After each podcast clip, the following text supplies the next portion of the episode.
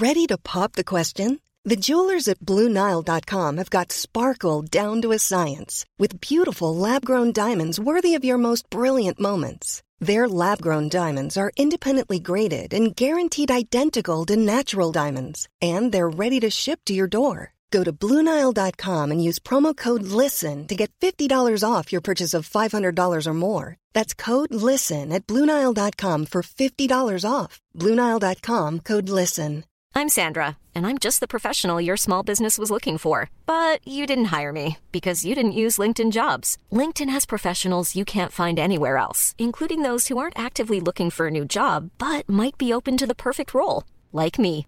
In a given month, over 70% of LinkedIn users don't visit other leading job sites. So if you're not looking on LinkedIn, you'll miss out on great candidates like Sandra. Start hiring professionals like a professional. Post your free job on linkedin.com/people slash people today.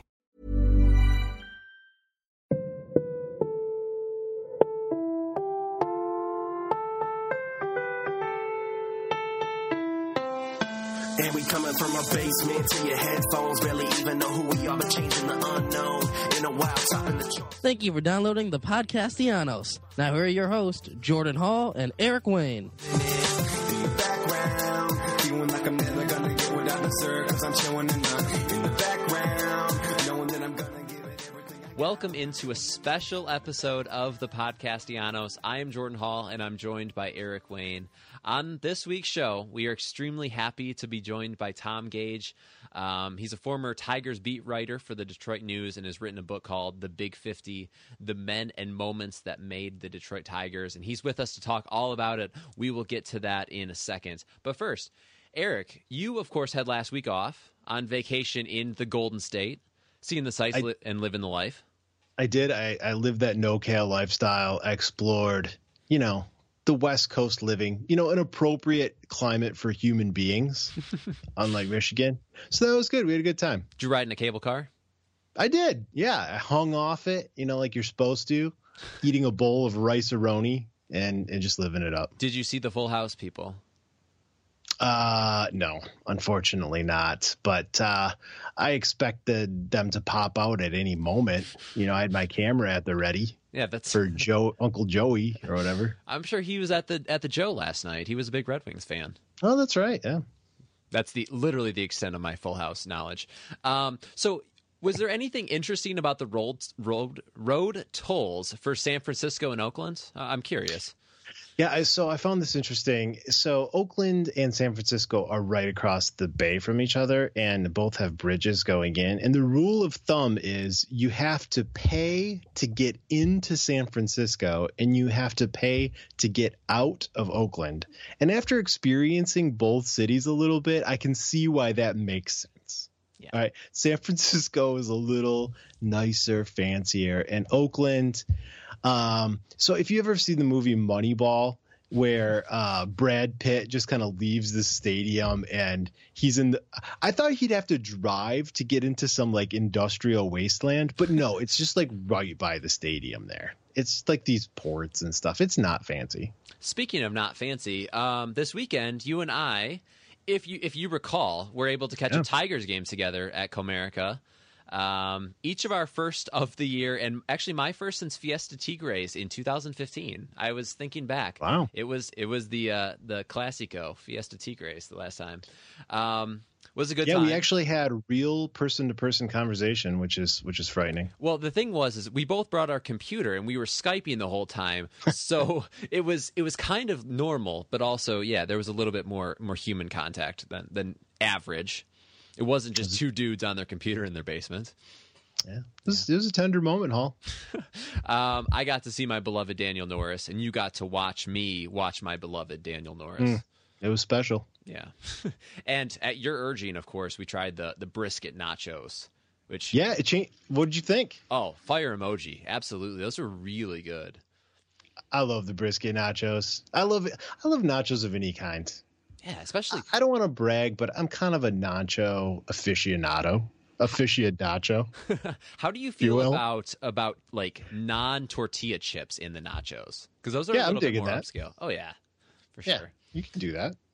Um, so anyway, that brings us to this week's leadoff question: What is your biggest takeaway from our day out You know, when they when they let us out of the out of the house uh, to Comerica yesterday.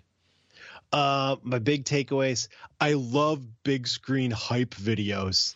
I get into that a lot. Um, also, I, I pointed this out to you. Um, one of the best parts for me about seeing a game in person is tracking the foul balls and seeing the fans' effort, you know, to try to catch these. Never with much success, but seeing where they like bounce and hit, and you know, and then people cheer, and you sometimes hear the cheers in a broadcast, but you're like, what are they cheering about? You can't see. That's the nice part of be, about being at a game for me. Yeah. How about you? What like was your that. What was your takeaway? I think my, my biggest takeaway is how absolutely over the toply sold on Nick, Nicholas Castellanos I now am. Like Oh, I- yeah. we, we talked about this at the game. He, the difference in his body, you know, I don't want to go down the, the checking him out ra- route too much, but the difference in his body composition from not necessarily from last year, but since he he came up in his development, he like he is a man now. Like he he's hitting man uh, missiles.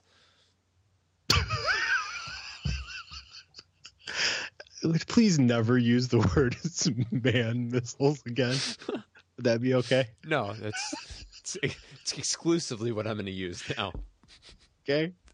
Uh, yeah, he's he's blasting man missiles all over, and uh, no, I, I'm as hyped about Nicholas as anybody. I, I he just looks like when he gets to the plate that he's going to do damage. He's not messing around. Yeah, and like you say, the later into the game he goes, the more buttons he unbuttons, the more business he means. Yeah. like when it's the eighth inning and you can see his navel, you know, it's it's home run time. Yeah, and, and quite frankly, I don't see why it wouldn't be that way. Right, got Uh, the deep V. If you want to get in touch with the show, you can at podcastellanos.com. On Twitter, I am at Jordan Hall 23. Eric is at Comerica Eric, and the show is at Podcastellanos. On the Instagram, I am at Jordinho4. Uh, you can find us on Facebook at facebook.com backslash podcastellanos. And we'd love it if you would take the time to subscribe, rate, and review us on iTunes, Google Play, SoundCloud, or whatever other platform you're listening to the show on. I'm Blaine Hardy, and you're listening to the Podcastellanos. We now welcome on a legend of the Detroit media world. Uh, he spent 36 years covering the Tigers as a beat reporter for the Detroit News, is a J.G. Taylor Spink Award winner, and now the author of The Big 50, uh, The Men and Moments That Made the Detroit Tigers. It's Tom Gage. Tom, thanks so much for being on the show with us tonight and for spending a few few minutes with us. My pleasure. It really is. Um, so let's see, Tom. Your book was uh, released April first by Triumph uh, Books. Why don't you tell us a little bit of back a background about it? Um, what was the inspiration behind it? Like, how did this come about? Well, it came about because uh, I was no longer really uh, covering the Tigers. I, I had the time to write it. Triumph had asked me a couple of times uh, while I was still covering the Tigers if I was interested in writing a book, but I just knew that by the time the season got over, I didn't want to go right back to the computer to to sit down and, and write one. But once I was uh, off the beat, they asked again, again and had an idea, and I liked the idea and I liked the opportunity. So I said, "Let's go, let's do it." The go ahead, go ahead. Eric. Yeah, I was talking to Jordan, and uh, the premise be- behind it, um, the Big 50, and maybe you can tell a little bit more about that, but the concept of it is really good. You get these nice kind of uh, capsules, uh, these nice moments that you can you can tackle, and it, it really makes for nice reading. Well, thank you. It, um, the fact that it's 50, what was one of the things that was so appealing to me is that they let me choose the 50 and they Right. let me choose the rank. And so uh, that was one of the toughest things. And I had to consult a lot of people that I, that I respect and put together a master list. Now, there are some really fine players. What I did was I alternated individuals with events, or I was going to alternate events with individuals depending on what was number one. So it's really in it, it's not in a random order. I, uh, the odd chapters are the events, and the even chapters are the individuals. And so Justin Verlander is number 26, but he's actually number 13 uh, and number two among the pitchers. But anyway, uh, that that's what was really appealing to me. Some are kind of uh, offbeat. Uh, there's one. There's a chapter on Jim Campbell that's more about the uh, Tiger entertainment than it is about Campbell. I stayed away from accounts, individual accounts of general managers and owners because I knew I would talk about them throughout the book. Hmm, right. You have such a, a, wide range of profiles. You go from like Ty Cobb, who debuted in 1905, to, to Justin Verlander now. What was the research process like, specifically on some of the guys from the beginning of the 20th century? Well, I could go back to 1979 and pretty much consult my own work because that's when I started covering uh, the Tigers uh, full time. I, I, did do a month of uh, Mark Fidrych in '76, and that came in handy. But I had to find I had to find my own stories just to to uh, consult with those. But uh, going back, it goes back to 1901. Uh, that was the year the first American League game for the Tigers, in which they uh, they scored 10 runs in the bottom of the ninth to win a game, and something they've never done again. And uh, it, to me, the the history, combining the history with the baseball, uh, going back into, I mean, I was a baseball card collector in the 50s, but uh, in the 40s and 30s and 20s. These guys were names to me. I mean, they were they were right. people I knew a lot about, but I didn't know I did hadn't done any research on them, and I found that fascinating. Yeah, so you touched on this. You, you got into some of the research and uh, uh, you know a lot of your own to go on, but then uh, you've you've seen a lot of baseball games. I believe you you penciled maybe over five thousand games. You have a lot of baseball wisdom. But was there something in this writing process that that you learned or you found fascinating or uh, kind of uncovered for yourself? Well, guys, what I really wanted to do was to remain a reporter, and I just didn't want mm-hmm. to regurgitate stats and and uh, and uh, I didn't want it to be just uh, oh this guy hit 303 in 1926 or stuff like that. I wanted to find something for my own sake. I wanted to find something new, and I did. You know, Detroit fans, Tiger fans, are very knowledgeable. I didn't want them to pick up a book and and have them read everything that they knew about all over again. Right. So I went back. The Free Press has great archives. Uh, to tell you the truth, I mean they're all digitalized and, and you can you can read you read them very easily. So I found out things like um, reading their pages. Uh, Harry Heilmann to me was a fascinating individual, uh, and in the combination with Ty Cobb, Cobb and Heilmann really didn't get along that well as teammates, or when Cobb was Heilmann's manager. But in 1951, when Heilmann was dying of lung cancer, Cobb came to his bedside, bedside and told him he had made the Hall of Fame. And that was wow. a kindness, except that Harry Heilmann had not yet been elected to the Hall of Fame. But he oh, was, wow. yeah, he was allowed to die. I mean, he he died thinking he was a Hall of Famer because Cobb told him so, and then Cobb worked on his behalf, on on behalf of his nomination, to make sure it happened in the next next year. And he did that with Sam Crawford too, but not when uh, long after Sam Crawford had died. The stories like that are, I mean, that that's why why you read this. Was there a specific story um, that you were kind of unaware about going in that really uh, stuck out to you? Well, I, yeah, uh, it involves a pitcher by the name of George Mullin, and I really didn't know that much about George Mullin, other than he was a, a 20 plus uh, game winner for the Tigers for several years. But I mean, that was back in in the 19 teens and and even before 1910. And what I found was that when uh, back then you could basically sign with a couple of teams at the same time and, and hmm. decide later what George Mullin pitched for Fort uh, for Fort Wayne um, way back when, and soon after the Tigers were uh, had gained uh, entry into the American League, and Fort Wayne went out of business, but the owner of the team held him to his contract, which was a twenty-five dollar contract. and he chased him. He harassed uh, uh, poor George Mullin uh, for over a year he didn't want him to play for the Tigers or for the Indians or anybody else because he had signed this contract.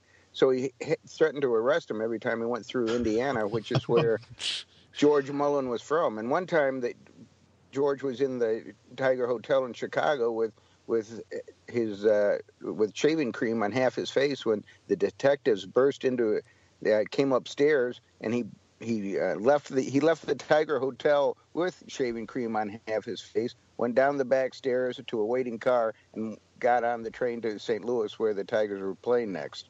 So wow. stuff like that. And I'll tell you, I, have, I could also tell you one about uh, Harry Heilmann, uh, not not the Ty Cobb related one, but Heilmann came to the Tigers in 1915, and he had Uh, he had worked for a biscuit company in San Francisco, and his and his brother had drowned in San Francisco Bay uh, shortly before he came to Detroit. So Heilmann is in Detroit again. It's a summer night in, in 1950, and he goes down to Waterworks Park on the Detroit River just to relax after a game. And a car drives into the river, and people start drowning in front of his eyes. And he has to overcome the, the nightmare of his past, and he jumped in and saved a young woman from from drowning. Didn't want any attention. He just wanted to uh, he just wanted to save her life and walk away from it. But people recognized him, and the next day he got a uh, he got a standing ovation at Navin Field and became a Detroit hero. That's amazing. You, you, know, it's all these colorful stories in really 116 years now of Tigers baseball.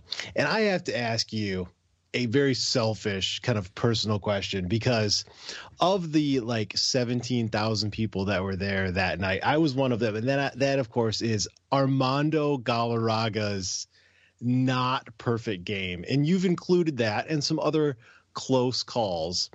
And uh, I remember that night so vividly and how how this crescendo kept ramping up. And then it was obviously this kind of infamous event where Jim Joyce blew the call, and I will forever be angered every time I, I think of it.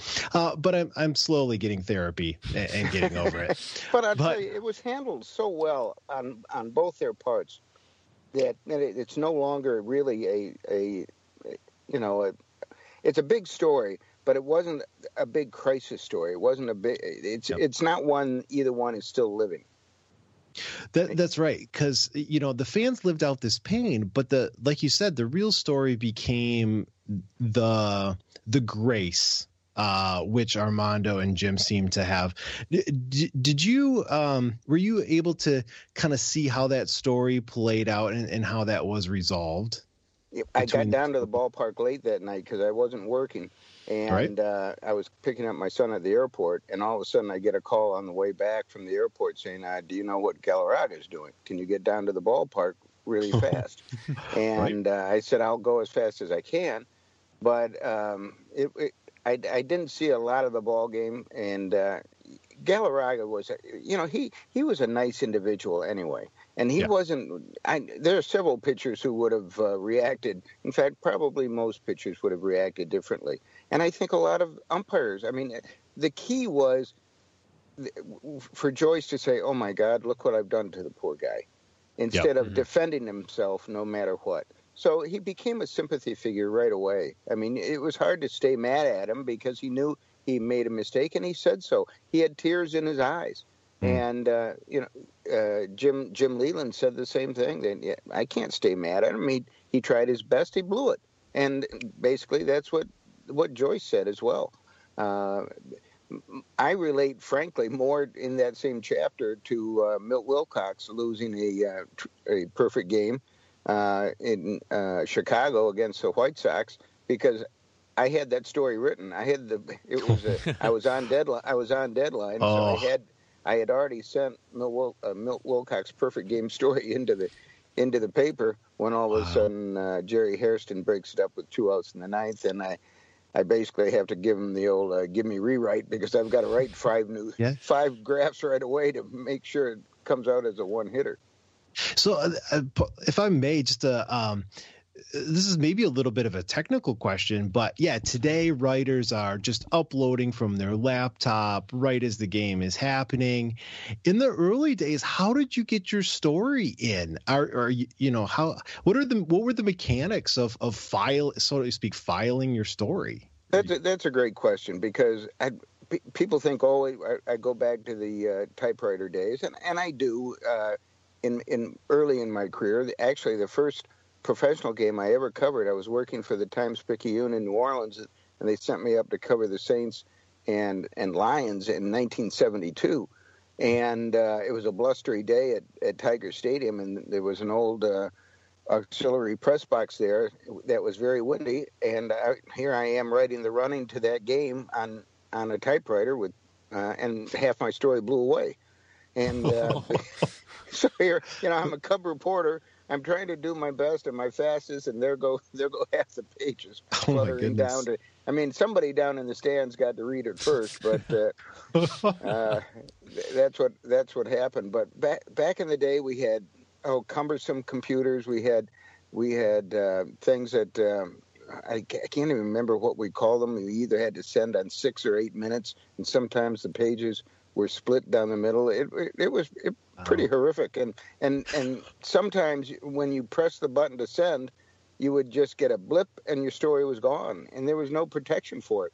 I remember Joe Falls losing five stories in one night. He co- he was in Boston covering both the Tigers and the Boston Marathon, and he made the mistake of not sending each story as he wrote it. Wrote it, and he sent them all at once, and he got that uh, electric, uh, that dreaded sound of that zap, and all his copy was di- disappeared, and he, and five stories were lost, and with no backup. So we had to go Wow. through that era, and now it's pretty dependable. Then we had to go through the Radio Shack era, you know, the, the Trash eighty, and um, and I used that probably far too long, but um, you know, it, it's certainly it's certainly much easier um, with the technology today to write than it used to be. Uh, I thought some of the chapters in your book uh, regarding the Tigers and race were really interesting. Um, can you explain maybe a little bit to us why the Tigers were the second to last club to integrate and like how that process came about in 1958? Well, I, I can't. I, do- I don't know the individuals involved as far as the front office and why what they were like and, and but they I mean there were there, there were accusations that that uh, that it was a racist organization. They were the second to last uh, American League team to to have a non-white player, and that was Ozzie Virgil in in 1958. And he was uh, he he was uh, not an African American. He was uh, he he was from uh, the Dominican Republic and Puerto Rico. I I can't remember which one he was born in and which one he said he was from. But Ozzie uh, had a great start for the Tigers at home, but he he said that black community in Detroit never really accepted him because he was not a black uh, player.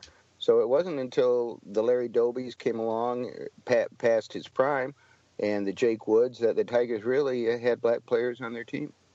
Yeah, and then we fast forward to, to '67 and the race riots in Detroit. Um, I, I love this quote. I I, uh, I put it. I picked it out. Um, Willie, this isn't the quote, but we'll get to it. Um, you know, Willie Horton spoke to the rioters. You know, in uniform from the top of the truck on 12th Street. You hear you say those in the street cared about his safety, uh, but not about the wisdom of the of his words. Um, I thought that was a really vivid picture of something. You know, you just don't really see athletes getting involved like that as much these days. Well, he, he Will- Willie says, I don't really know which way I took or how I got there, but there I was on top of the truck in my uniform, trying to get them to calm down. But he he freely admits he really had no effect.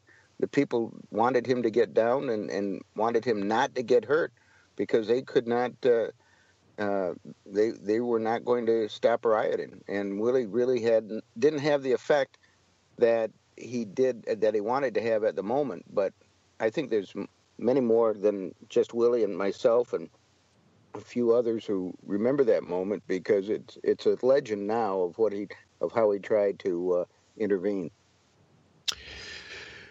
So, uh, you know, I found uh, so fascinating that, you know, we talk about all these players, but it was really some of the non players to me that that really resonated. Um, the managers, you know, you get to talk about Sparky and even Jim, um, but then the name that that really always resonated with me, and that's because I got to spend the most uh, figurative time with him, is Ernie Harwell, right? Or every every Tigers fan in the state of Michigan uh, who's my age or older, uh, has just warm memories of Ernie Harwell. And he always had, you know, time to meet with people. It seemed like he had all day to spend with you. Um, but what were, who are some of the non-players that really helped to to shape what the Tigers are and the essence of the Tigers? Well, let- let me also say this about Ernie. Everybody had uh, an impression of Ernie as being a great guy too. I mean, he, he just somebody who sounded that nice and sounded that kind, just uh, had had to be uh, uh, just a great guy as well. Well, I'm happy to say he was. and he was he he was one of the nicest people I've ever met.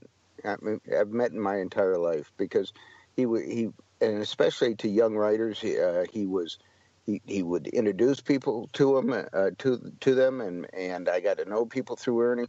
But uh, I have this in the book that at one point uh, Ernie and I were going out to the ballpark in Anaheim, and we stopped at a red light. It was a short distance to drive, just a left and a right, and we were there. But at a uh, red light, he he asked me how my day was going. I said, "Well, I'm a little bit worried because my son's having ear surgery today." And right, he said, "Well, we've got a little bit more to this red light. I'm going to say a prayer for him." So, so I put the car in neutral. We bowed our, our heads, and by the time we the light turned green, he had said a prayer, and that you know, and that was Ernie, just kindness through and through. As far as the other people, uh, you know, I, I probably have to, I probably have to think of uh, of the managers I've covered. I mean, I didn't write a chapter about Les Moss. He was really the first one I covered in full time in uh, 19 in 1979. He was only around for a few games, but he he answered uh, "You never know" to my first three questions. So, you know, I, I like to tell I like to tell this story that uh, the fir- the first uh, general manager I asked a question of, um, Bill Lajoie, um, uh, swore at me because uh, it was something I wasn't supposed to ask.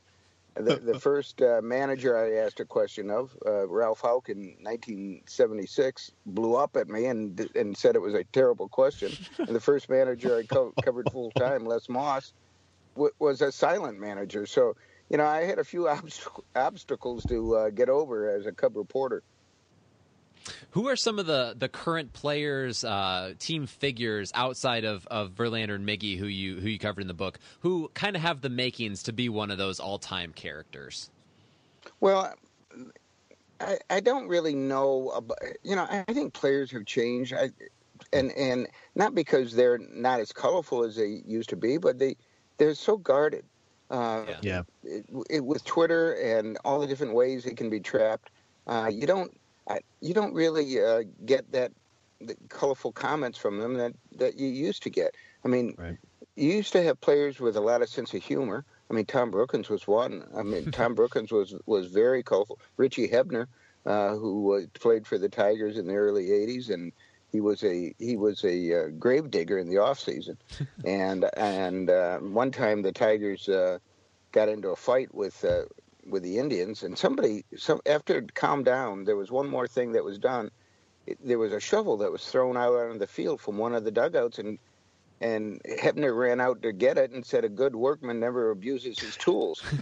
and uh, Richie is still a character. If I have another book in me, which I hope I do, it could very well be on him, just for the way he viewed baseball. I mean, he is still uh, he lives outside of Boston. And he doesn't dig graves anymore, but he he drives a hearse. And one time recently, uh, he was still a hitting coach until last year in the minor leagues. Uh, but while he was driving a, a guy to the um, uh, a corpse to the uh, graveyard, he uh, got a call on his phone on, in, while he was driving, and he got fired. And uh, by I, th- I don't know which team it was. It might have been Baltimore. So he turned around to the poor guy in the in the coffin and said, "And you think you're having a bad day?"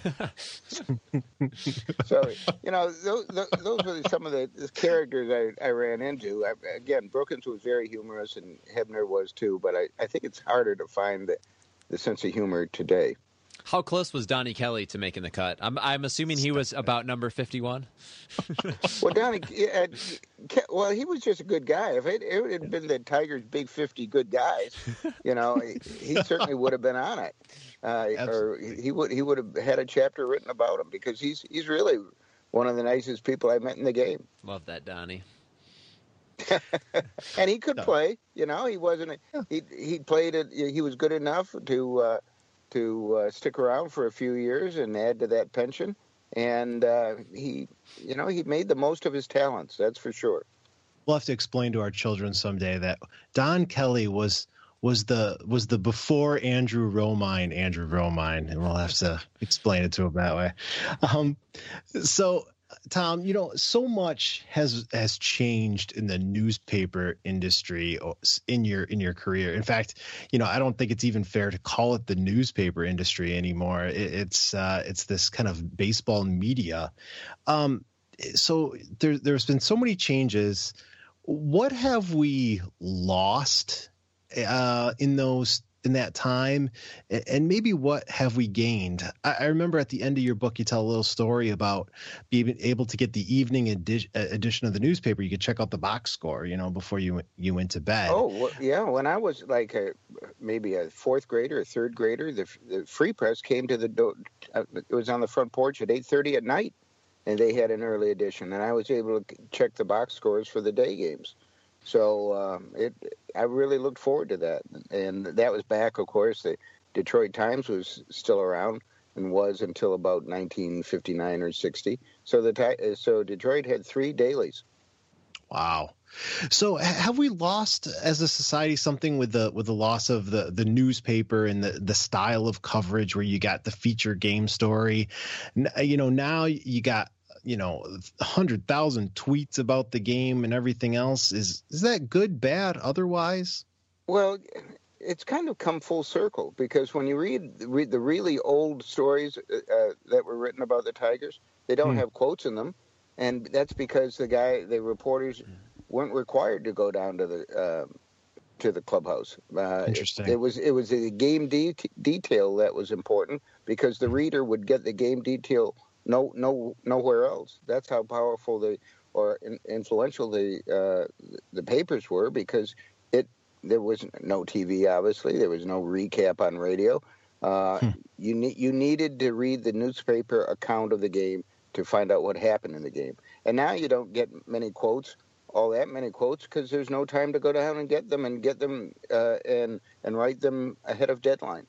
Uh, you, hmm. you, see you see better game stories off day games than you do night games, and that's not the writer's fault. It's their, how they're constricted by their uh, by the time. Guys have to file for the paper and then go back down and get what they can to file for for online, and uh, it's it it's really um, you know back in the day, and I'm not talking all that long ago. I mean, you used to have your afternoons if you were on the road. At least you could go get go get lunch on the road uh, now it's a you know it's a 24 hour cycle and anything can happen at any time, and that's changed the industry as well. Uh, Eric, do you have any other questions? You know, Tom, I, I just really appreciate you coming on and sharing with us. I think it's a it's a terrific book. A lot of really neat stories in here, and um, uh, I, I I'm uh, grateful for the time that you took uh, to spend to write it and put it together. Well, I'll tell you, I did have the good fortune of covering uh, baseball when I during a, a, great time to cover baseball, mm, and yep. and it not and not just in the sport, but in my industry as well. I remember. I'll tell you one more story. When I was in the uh, earthquake in at uh, in San Francisco in wow. 1980 mm-hmm. in 1989, and um, the only phone working in the press box was right next to me, and uh, I was able to go back even to another generation and say, "Give me rewrite," and uh, dictate the story off the top of my head. And that, and back then, you, you often had to do that just for ch- changing stories. They were, you know, at the right. winter meetings. At the winter meetings, we all ran for the payphones. Now you can't find a payphone. right. but anyway, thank you so much for for joining us. And like Eric said, we we really appreciate the amount of, of work that you put into uh, telling us all of the, all of these stories that we would have had no other way of of knowing. It just makes uh, it makes watching the Tigers more more gravity to it because you know you can tell so much of what's happened before. Well, I really thank you for for uh, saying that you you you might have learned something from the book because that's what I set out to do.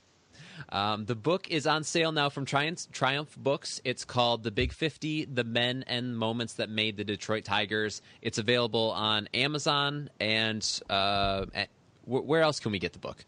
Barnes and Noble, and uh, really wherever uh, wherever books are sold. Um, but th- those seem to be the you know you can get it straight from Triumph, but Amazon and Barnes and Noble are the two big uh, ways you can get it. All right, and we will all follow you on Twitter at Tom underscore Gage. Tom, thanks so much for joining us tonight. Um, we really appreciate your time and be will- being willing to talk with us. I really enjoyed it, guys. You you know your you, you know the business, and you uh, seem to know baseball as well. Thank you, Tom. Thank you. You bet. Hey, I'm Ryan Reynolds. Recently, I asked Mint Mobile's legal team if big wireless companies are allowed to raise prices due to inflation. They said yes. And then when I asked if raising prices technically violates those onerous two-year contracts, they said, "What the f*** are you talking about? You insane Hollywood ass." So to recap, we're cutting the price of Mint Unlimited from $30 a month to just $15 a month. Give it a try at mintmobile.com slash switch. $45 up front for three months plus taxes and fees. Promo rate for new customers for limited time. Unlimited more than 40 gigabytes per month. Slows. Full terms at mintmobile.com. Hiring for your small business? If you're not looking for professionals on LinkedIn, you're looking in the wrong place. That's like looking for your car keys in a fish tank. LinkedIn helps you hire professionals you can't find anywhere else, even those who aren't actively searching for a new job but might be open to the perfect role. In a given month, over 70% of LinkedIn users don't even visit other leading job sites. So start looking in the right place. With LinkedIn, you can hire professionals like a professional. Post your free job on linkedin.com slash people today. Hello, this is Eric's mom, and you're listening to the Podcastellanos. So, big news out of Detroit this morning. Bruce Rondon has been sent down, and the chosen one, Joe Jimenez, has been recalled to lead the Tigers bullpen to the promised land. Um, what was your first? What was the first thought that went through your head when you heard the news? I was a little surprised, to be honest with you. I knew Joe was coming up this year, but I didn't think they would have that quick a trigger because historically they haven't. Um, but I think you're seeing a pattern here of more early urgency Mm-hmm. from the Tigers. Um, when, when that's decisions with Pelfrey, decision with Lowe, um, and now and now Rondon going down earlier as opposed to later. Um, is him is is Jimenez ready? I, I don't know, but he's pretty darn good, and maybe now's the time. What, what was your take? my my first thought was like, yeah, ok- okay. Like Rondon made it so they absolutely had to do something. I mean, he's been so bad, and they they started him off in that eighth inning role where you know it's not the closer, but it's the next you know the Yeah. next most magnified job out there, and he's failed so bad each time out that there there really wasn't a choice. The the thing that I couldn't decide on was whether you know whether Joe was the right call or maybe bringing Blaine back. I'm not sure whether he could have come Yeah. back this quickly because he just went back Right. down. But um, you know, some I think Ausmus said that he he or maybe it was Avila that there was a chance that they'd catch lightning in a in a bottle with Yep. Jimenez. And you know. It's early. I feel like you were not quite to the grind, you know, part of the season where you need stuff like that. But you know, getting off to a hot start is really important. Wins, you know, not to not to poo poo, you know, the early games, but wins come easier early in the season. If you can rack a few up more, a few up early, you know, once you get into September, things that you know it just doesn't come as easy. If we can get out to a hot start with you know some of this lightning in a bottle, I don't I don't hate the idea. Right. And I'm not a body shamer. Mm-hmm. I'm not a body shamer. But you'd think after the hot end of the season Rondon had last year that he'd come up, fired up, ready to go. Um, now he's a naturally big dude, but you got the impression from the Tigers brass that he didn't put the effort in to to stay trim, try to stay as athletic as he could, and maybe that was reflected in his lack of heat on the fastball too. And I think the two bad outings compounded with his his prep was just kind of enough for the decision makers. Yeah, I mean the the velocity was there. I mean we saw him, him pitch yesterday. That never hit more than 95, and we had talked earlier about how we thought the gun might have been juiced a little bit. Like I mean he could have Yep. been sitting even even lower than that. And, and other guys can get away with that, but if you're Bruce Rondon, you need the big fastball. Yeah. I mean that's that's been his bread and butter ever since we've known who Bruce Yeah, Rondon that- was. That's him, right? Um, so Ausmus and Avila said that they're they're recalling Joe with the knowledge that he's still work in the work in progress. They're going to start him off in some of the lower leverage situations. Um, I feel like that attitude, kind of more of more of a nurturing attitude, if you will, uh, makes me have a little bit more confidence that they're going to use him properly, at least while he gets his feet wet. Yeah. Uh, you can't. I agree, but you can't baby him too much, right? I mean, there's spots where. I mean, every spot is where he's going to need to get some outs, and eventually, we hope he's going to be the big boy pitcher. So, yeah, you, you start him slow, you pick a few spots, but you know, there's going to be a, a seventh inning here that's going to need his need he needs some work. So yeah, and you know, maybe maybe that is what he needs, and you know, maybe maybe some sort of combination. Like Right. there's there's al- always nuance to it. Um, so with Rondon going down, it looks like Justin Wilson is going to take over the the eighth inning. I feel like I instantly feel better just about the concept of having leads now. Um, how Yeah. about you? I agree. Um, and we talked about this yesterday. I think um, Justin Wilson just got overworked last year. He got so many innings and he kind of faded at the end, but he's looked strong this year. Strong. Yeah, and and the stuff like it, everything is so firm. It It's kind of like what what Zimmermann did in his start. Like everything that they're they've both been throwing up there is like, yeah, there's there's some power and some conviction behind that. Where and not to say that he didn't have that last year, but I don't know. I felt like you like you said he he faded uh, physically. It seemed like down the stretch, and he's he's right at the top right now. Yep. Yep. Um, some of the guys without formal roles are kind of the ones that we've we've started to grow to adjust. Justin Wilson, obviously, um, and then Alex Wilson and Shane Greene. Do you think they're succeeding because they're kind of being used f- as as floaters, um, or just because those are the three you know three of the better pitchers we have out there? Well, you know how I feel about Alex Wilson and Blaine Hardy, really, but Alex Wilson, he just kind of gets it done. I mean, he's not flashy, but you can put him wherever, and he he gets you some outs. Do I like Alex Wilson. Do you think? I mean, that's obviously a great thing to have, and it almost is like a poor man's Andrew Miller in that regard. Not not to heap that Yeah, kind of comparison. Super poor man's Andrew but Miller. somebody you can use in a multitude of, of ways. I guess that was kind of more where I was going with that. Um, Are you? Do you think Alex should have more of a, a nailed on role, or do you like him kind of as that you know, the overused uh, Swiss Army knife type? Yeah, I, I like that flex role from him. He's proven that he can handle it, and you need a guy who can be flexible and get you out outs in different spots. And plus, there just isn't any of the like seven, eight, nine, like boom, boom, boom, you know, roles anymore. Like the Royals had it that one Right. year, but they just had a had a freak bullpen. I don't see us having a designated seventh inning guy at any point Well, this year. I'm a little disappointed that we don't have the GWAR, which is Greene, Wilson, and Rodriguez anymore, but I guess it'll be okay.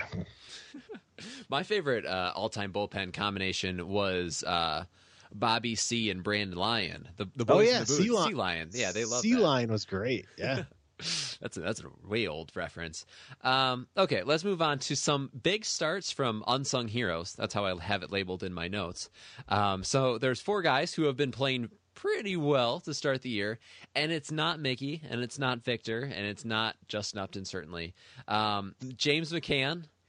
He's only Yeah. hitting 214, but four walks, two homers, three ribs that are those are numbers that I'll take. Obviously, small sample size. Um, has has he done enough to convince you that he's more of 2015 McCann uh, than than 16? It's early, right? Mm-hmm. But Yeah. we know he's got it in him. He, so it's just early. We need to play some more games and to see once what we got from McCann. I feel like he's one of those guys that I'm willing to read into early because last year he didn't get off to such a hot start, and then he had the ankle injury, and like the season went straight downhill from there. I feel like he could be kind of a momentum guy if we can get him going up as opposed to straight down to start the year. Um, you know, like like you said in 2015 he was he was a very good player and it would it would lengthen the lineup so much if Yeah, he wasn't a strikeout machine you know at at the bottom so Yep. um, let's move on. Andrew Romine, um, who probably is going to win the AL MVP award. Uh, Yeah. four for eight so far with three doubles. I don't even know what to say. Dude is flat out balling. You know, I, I watched him hit two doubles today, and I'm and he just looks confident up there. I know he had some mechanical tweak that he did in spring training, um, but he's got to be what 27, 28 years old. Yeah, back end there? of his thirty of his twenties. Yeah, Right. Guys don't just have epiphanies. Utility journeyman utility men in in Major League Baseball just don't like say, "Oh, I'm a I'm a 290 hitter with some power now." I mean, that's not Andrew Romine, is it? Now, now, hear me out. Did he have a child in the off season? Stop it. No, I don't think so. That we'll, He's we'll have- beyond childbearing years. we'll have the stats look department that. look that up. Yeah. Yeah. Um, yeah. I mean, I, I, I jested on Twitter when I said that. Now he's the one that I think is going to win the MVP, but um, he's at, at this moment in time, he's the best shortstop on the roster. Yeah, let me let me ask you this: Do you keep finding spots for? it? Do you go out of your way to get him in the lineup now? Uh, First of all, it, it, for the next week or so, absolutely. I mean, whatever it takes to get him in the lineup, you got a guy, got a guy hitting like that. I mean, you got to do what you got to do. It, you know, inevitably will wear out, but until it does, yeah, why you not? ride that train. Absolutely. Yeah. Okay. I'm I'm I, you know, we, we joke about him because he is kind of the next Donnie, but uh, you know, he's he's a ev- guy that's very easy to root for. Um and you know what? Sometimes there are you know, look at Jose Bautista. If it happens for guys late on occasion. Okay. All right. I mean, I'm not I'm not saying that I believe he's going to blossom into a, a full-time, you know, Yeah. 300 hitter. He's going to hit 50 bombs and follow a million people on Twitter next, and, is what and you're get saying. decked by Rougned Odor. Yeah, it's probably, Okay. probably what's what's around the corner for Romine. Um, okay, and La- Tyler Collins is hitting hitting decently for him. We'll, we'll skip over him. Um, and Jacoby Jones, he uh, has got himself off to a nice start, playing some excellent center field. Uh, he's driven in four runs, including a couple fairly dramatic ones, uh, c- taking a couple walks, but he's still hitting only 200, and he's struck out six times uh, Mm. this year. Twitter has pretty well determined that he's the guy. Small sample size. What have you taken away from the first week for for Jacoby? Well, I think it's no secret that he can go catch the ball. And in center field at Comerica, uh, that is priority number one for a center fielder. And what what were you telling me that Kirk Gibson thought he was like the best outfielder that he's ever seen or something no, uh, like it something? was it was legendary ridiculous. Lloyd said that he was Oh, the yeah, best yeah. defensive center fielder he's ever seen, and he's seen several. Yeah, I mean that's that's something. Um, uh, he has flashes. There's moments at the plate where he's still young and looks overwhelmed and looks like he doesn't have a plan. But when he uh, worked that walk in what was it? Uh, two, two games ago now.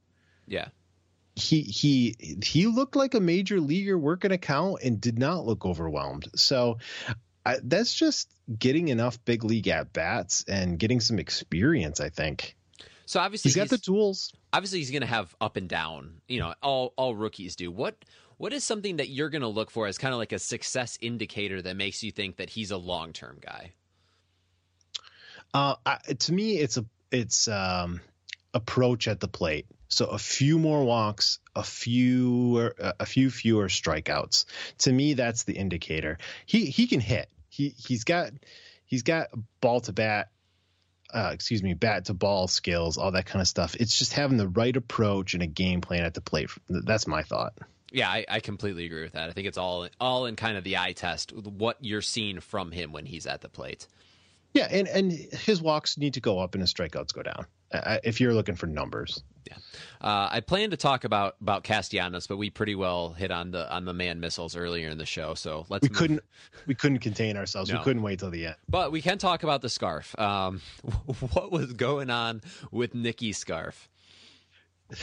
It was it like an ascot or something like this. Or- I don't. I don't. I don't know that anyone knows what it is. It just um like I don't understand how that keeps his neck warm. Like it had so much of his neck exposed. Yeah, you know, it kind of reminded me if you're watching the NCAA basketball tournament mm-hmm. and there was Charles, Charles Barkley, Barkley, yeah. and he turned his sweatshirt around and had chips in it. I thought maybe maybe Nick's got some sunflower seeds in there or some chips. You know, just pick those out of there. What would you play. put in your snack hoodie? Some brisket nachos. so they're a little gooey. I was gonna don't, say that, that'd get messy. Yeah, don't. You take a shower afterwards. It's fine. That's true. I go mac and cheese. Quality. Um, okay, so we'll get into your power rankings here in just a sec, but I do have one quick uh, observation. Um, it seems like the guys that went off to the World Baseball Classic, Miggy, Victor, K Rod, Brucey, all struggling a little bit early. But if you notice the guys that have really surged early, it's the guys that stayed in camp and played probably more than they would have normally in spring Oh. training. You know, Yeah. McCann, Castellanos, um, Romine. Romine, yeah, exactly. Uh, even Iglesias Jones. took one deep. Like, I don't know. I think that's you know, I'm not saying that there's necessarily a correlation, but you know, more at bats before the season is probably never a bad thing. You should you should crunch some numbers. Put your saber hat on and run uh at number of at bats before the season. You can cross reference. Put it in a computer and you could get some real answers. You could write a paper on this all. I 100% sure will not do any of that. But if any of the listeners out there are, are feeling uh, industrious, definitely definitely send us send us that or or whatever. Send us the executive summary. We're not reading the yeah, whole thing, the the Wikipedia version. Please. Okay, are you ready to get to your power rankings? Absolutely. Now, we talked earlier in the show about one Bruce Rondon being sent to AAA. And um, so I have for you today uh, Husky uh, or Hefty, if you will, athletes. This ought to be good. Okay. So now these are ranked not by their ultimately their performance, because then maybe you'd have a guy like Babe Ruth at number one. This is about how much these people made me smile. Of course. All right. This is this is purely, you know, accurate and completely indisputable. But how much they brought joy to humanity. How about that? That works for me. Okay. Number six is William the Refrigerator Perry. All right. This guy would probably be mid sized by a lineman's stature today. But my dad can't shut up about William Refrigerator Perry. He's like every dad's favorite player. And it's such a dad move to call them by the full full name with the nickname in the middle. the refrigerator. Yeah. Oh, if this was just nickname ranking, the refrigerator is pretty good. Yeah, you don't That's you don't top that. Yeah. Number six is John Daly. John Daly, I appreciate it. He made me smile because he is so anti golf. I watched some of the interviews of the, about the with the Masters or whatever, and you have these little weaselly, pretentious corporate sponsor plugging dudes, and then you have John Daly. It's just so much. It's kind of he's kind of an ass maybe, but it's kind of a refreshing ass. You know what I'm saying? of course. All right. Number five is Vince Wilfork. Okay. Car- Carl Winslow. to- exactly. Vince has to make the list just because of his pure enormity. Mm-hmm. He plays a game where all the men are enormous. And you look on TV and there's still an enormouser man, and it's Vince Wilfork. And then he he's like nude on the cover of uh you know the body issue, all this stuff. Vince Wilfork is a truck, and I appreciate him. all right, number four is Jared Lorenzen. Oh, the Are you familiar lefty. with Of course. the hefty lefty? Now he's a moderate size offensive lineman. It's not weird for a 315 pound man to play football. It's just so goofy because he's the quarterback. He's dropping back and he's slinging these balls all over. And he's got one more Super Bowl ring than Dan Marino, which I think is terrific. I read an article about him and I think he had kind of an eating addiction. So it's not it's not funny, but uh, it was in ESPN the magazine. He talked about how there was nights when he just wake up and smash like an entire box of little Debbie's like at four in the morning and then go back to bed. Yeah, Yeah. that's yikes territory. That- yeah. Uh, but still pretty cool. He Oh, didn't see a lot of PT, but good. All right. Number three, this might surprise you, but number three is Prince Fielder. Prince kind of got poo pooed in Detroit. And, but I tell you, I loved him before he came to the Tigers. And I, I really did like him as a Tiger. His attitude was kind of uh, grumbly, should I say? Yeah. Or just off-putting to some people, but he's this big dude smacking home runs, and I liked Prince. I like I loved his dad too. Right? We didn't get a chance to talk with Tom too much about Cecil, but I thought it was Prince Fielder's good. Yeah. And we got a night. Getting him was fun, but getting rid of him Mm. was even funner. that it was so good that we got Kinsler for him. Yeah. Anyway, number two is Bryant Big Country Reeves. you remember this dude? Yep. Enormous. I think he was from like Oklahoma State or had, something like had to this. have been. And he came out about the same time as Shawn Bradley. You remember that? And Shawn Bradley was like seven four and just like this little spindly dude. And uh Big Country had just this amazing nickname, and he looked Big Country too. Oh, just sure. this a massive dude. He had a little bit of a career. He wasn't spectacular, but You don't. You don't have to be. his his kid, I think, is playing for Oklahoma State. They, call, they should call him. Little Country. moderate, con- moderately sized country Reeves. But one thing before I move on, I would give my left arm to get that teal Grizzlies jersey, the Vancouver Grizzlies throwback. I would do bad things to get one of those. Those were hot. I bet you. I bet you could. You could make that happen. It might, I bet might, I look might take some internet effort, but I bet you could find one. Anyway, I'm going to use all my podcasting money to buy a big country Reeves jersey. I thought you were Um, spending all on uh, Spotify. there's so much. I don't I don't know where to start. All right, number one. You want to guess? I don't think you're going to guess it. I number got, one, I gotta guess, Big Sexy. big sexy. Oh, Bartolo. Yeah, He he's honorable mention, fair enough. but but no, he's not. I have an even better one, and that is Gilbert Brown. Do you remember Gilbert Brown?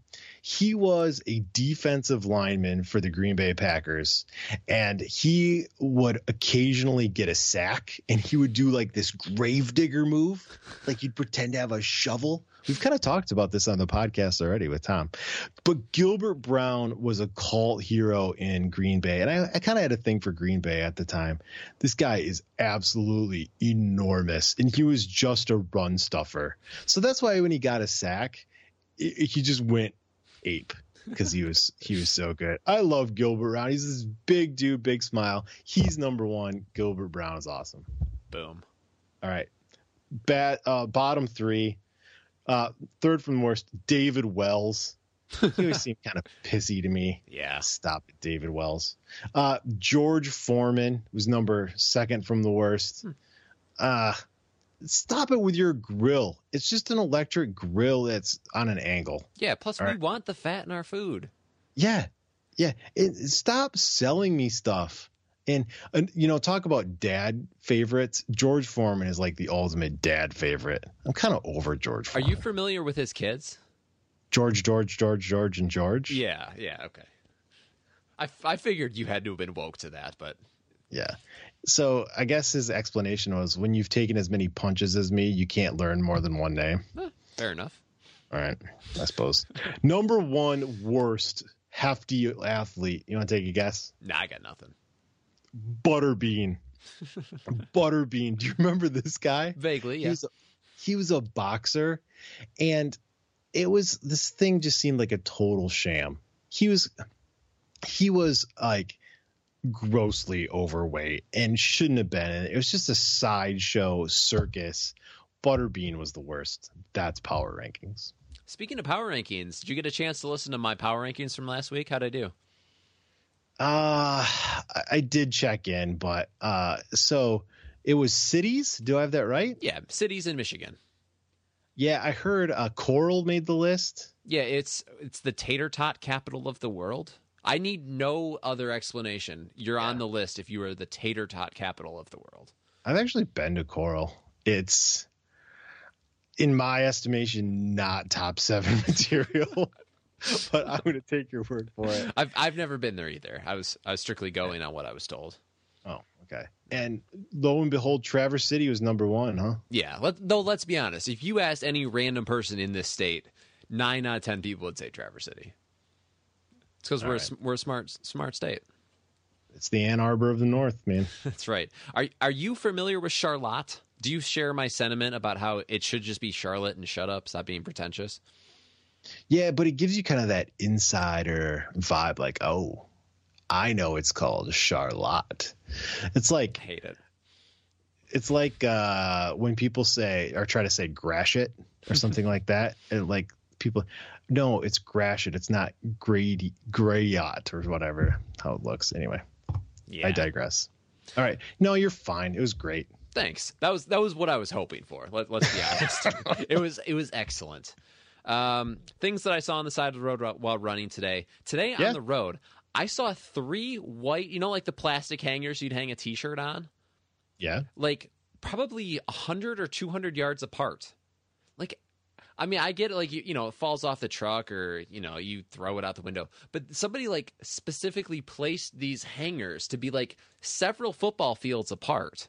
Do you think it was like a fashion conscience conscious Hansel and Gretel, like trying to lead their way back to that H and M?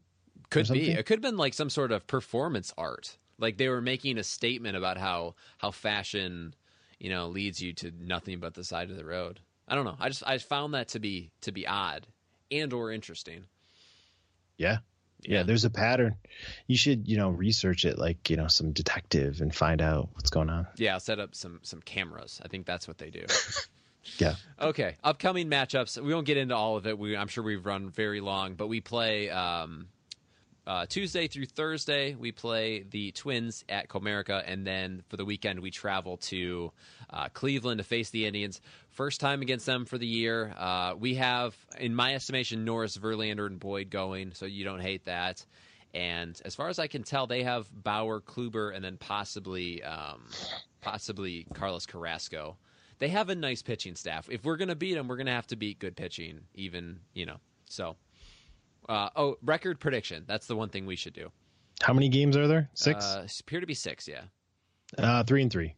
I'm gonna I'm gonna ride the the wave of euphoria. I'm gonna go five and one. I think that we have a big week, and we maybe maybe even build ourselves a little bit of lead in the division.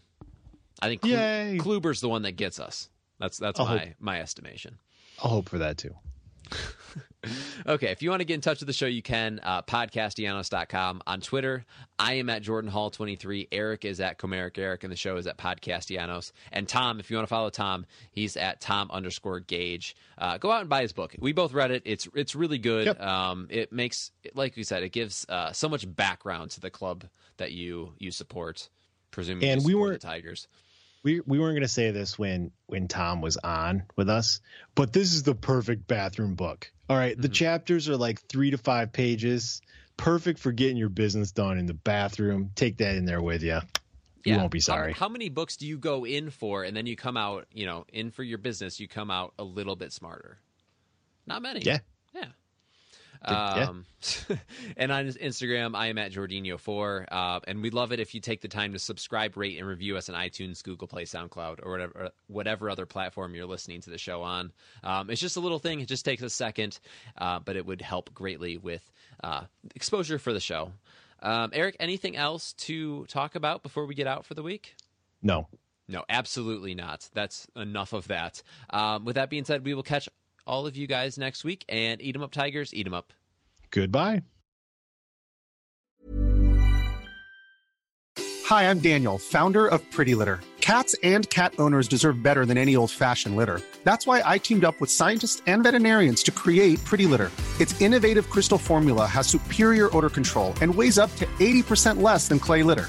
Pretty Litter even monitors health by changing colors to help detect early signs of potential illness. It's the world's smartest kitty litter. Go to prettylitter.com and use code ACAST for 20% off your first order and a free cat toy. Terms and conditions apply. See site for details. Even when we're on a budget, we still deserve nice things. Quince is a place to scoop up stunning high-end goods for 50 to 80% less than similar brands. They have buttery soft cashmere sweaters starting at $50, luxurious Italian leather bags, and so much more. Plus, Quince only works with factories that use safe, ethical, and responsible manufacturing. Get the high-end goods you'll love without the high price tag with Quince. Go to quince.com slash style for free shipping and 365-day returns.